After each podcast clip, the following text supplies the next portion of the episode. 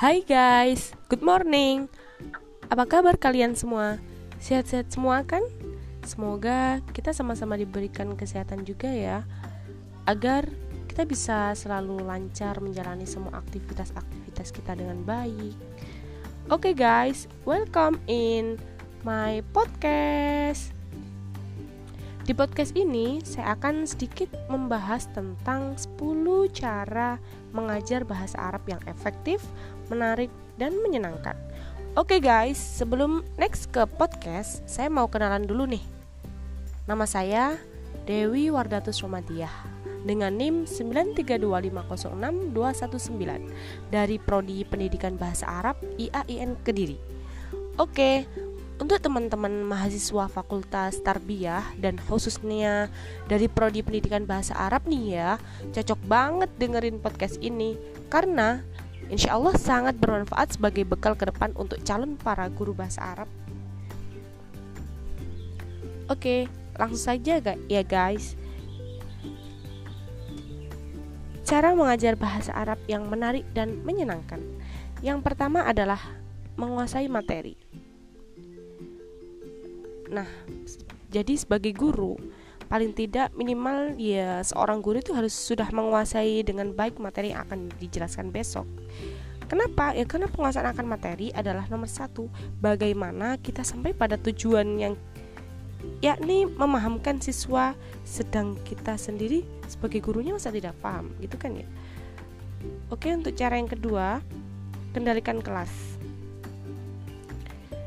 sini berperan penting karakter guru sebagai pemimpin. Ia juga harus bisa memimpin kelas bagaikan sang komando prajurit di medan tempur. Guru memiliki sifat yang ramah, tamah, namun perlu juga ketegasan dalam bertindak dengan cepat dan tepat.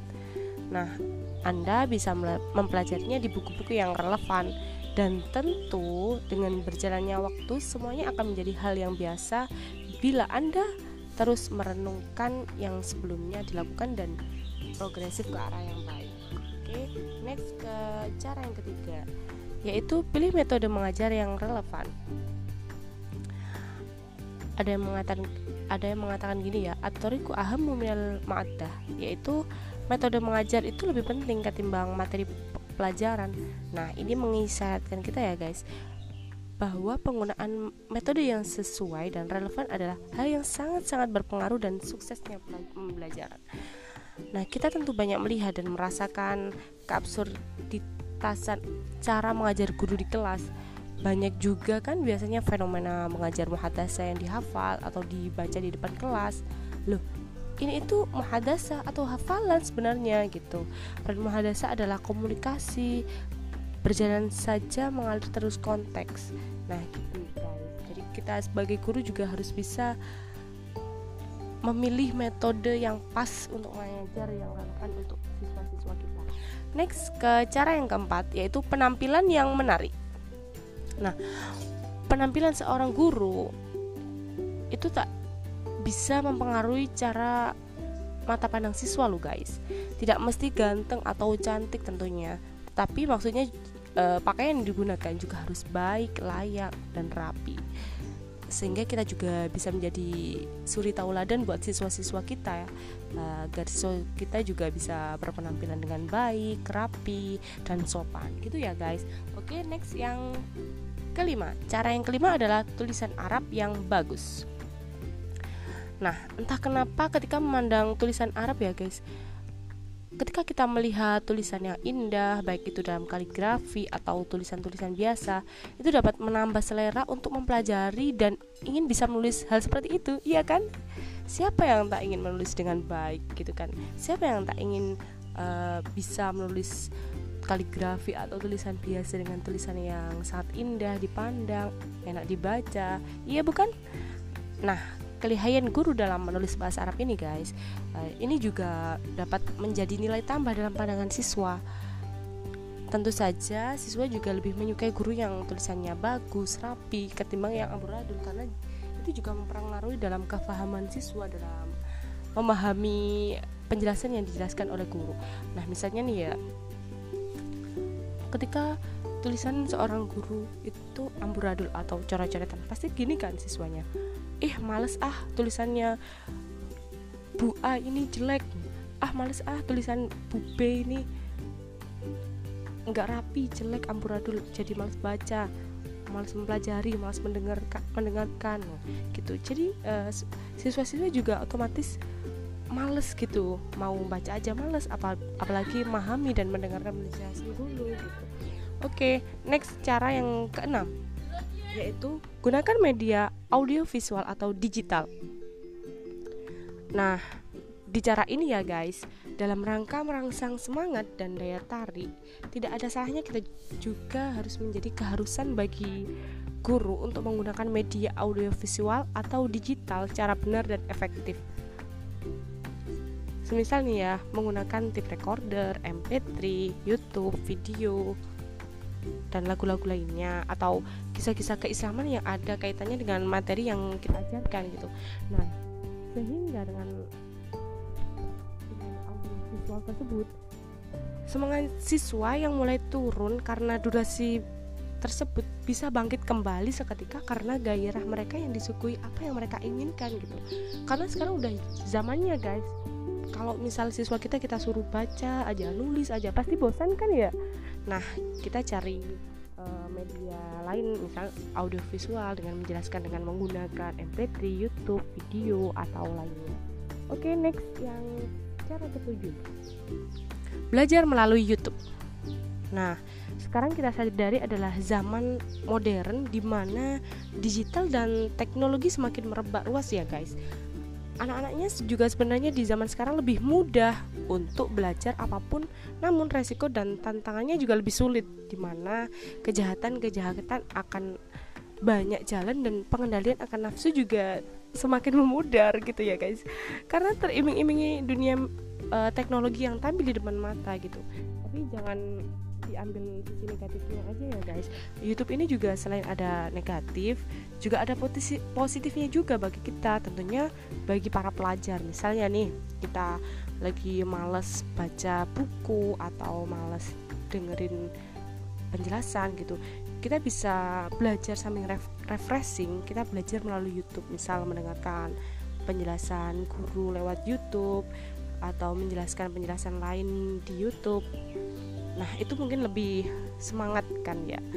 Lebih semangat belajar situ ketimbang cuma membaca-baca gitu aja kan lebih bosan kalau hanya membaca gitu ya.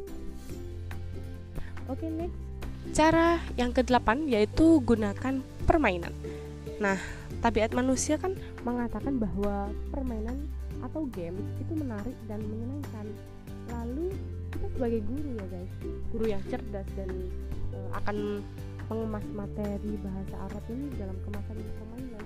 Sehingga secara tidak sadar siswa-siswa itu asik bermain. Padahal mereka kan juga mendapatkan nilai edukatif kan ya. Hingga pembelajaran bahasa Arab akan lebih menyenangkan berkesan dan jauh dari kata bosan. Nah jadi selain dia juga bermain tapi dia juga menguasai materi. Padahal dalam uh, kemasan permainan tersebut juga mengandung materi pelajaran yang dikemas oleh guru tadi gitu. Jadi permainannya bukan permainan-permainan yang yang biasa kita gunakan untuk games-games gitu ya? Games-gamesnya itu juga yang mengandung menyambung pada materi yang kita bawa gitu. Menyambung pada materi bahasa Arab yang kita jelaskan next cara yang kesembilan yaitu selingi dengan lagu Arab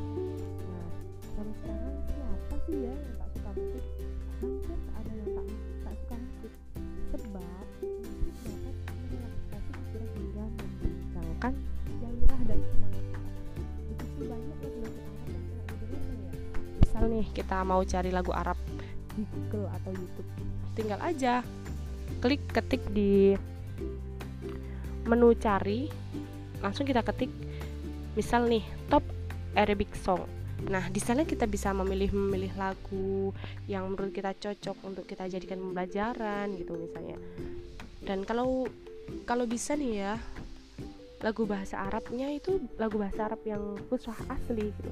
Jadi kita sebagai guru juga harus pandai-pandai memilih mana lagu yang cocok untuk siswa kita mana lagu yang cocok buat materi yang kita bawa gitu. Mana lagu yang menggunakan Arab Fusah asli gitu.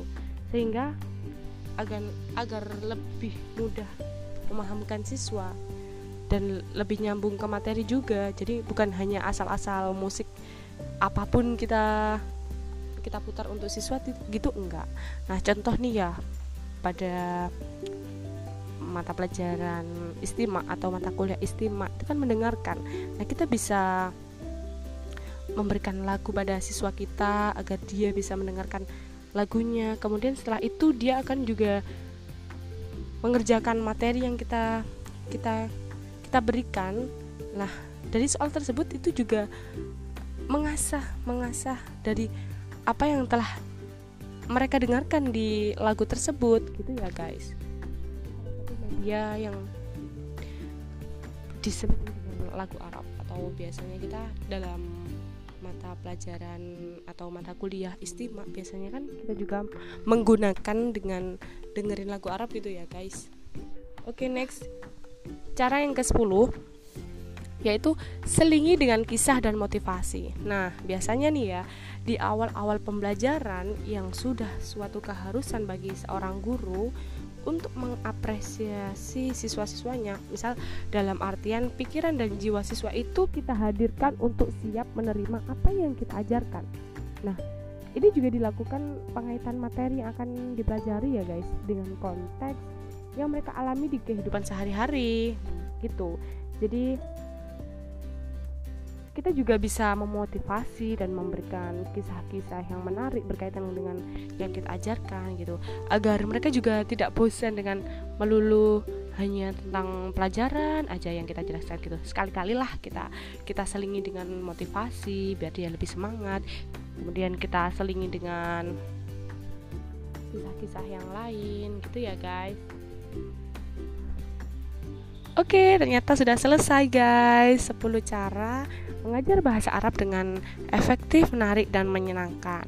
Semoga bermanfaat buat kita semua ya guys.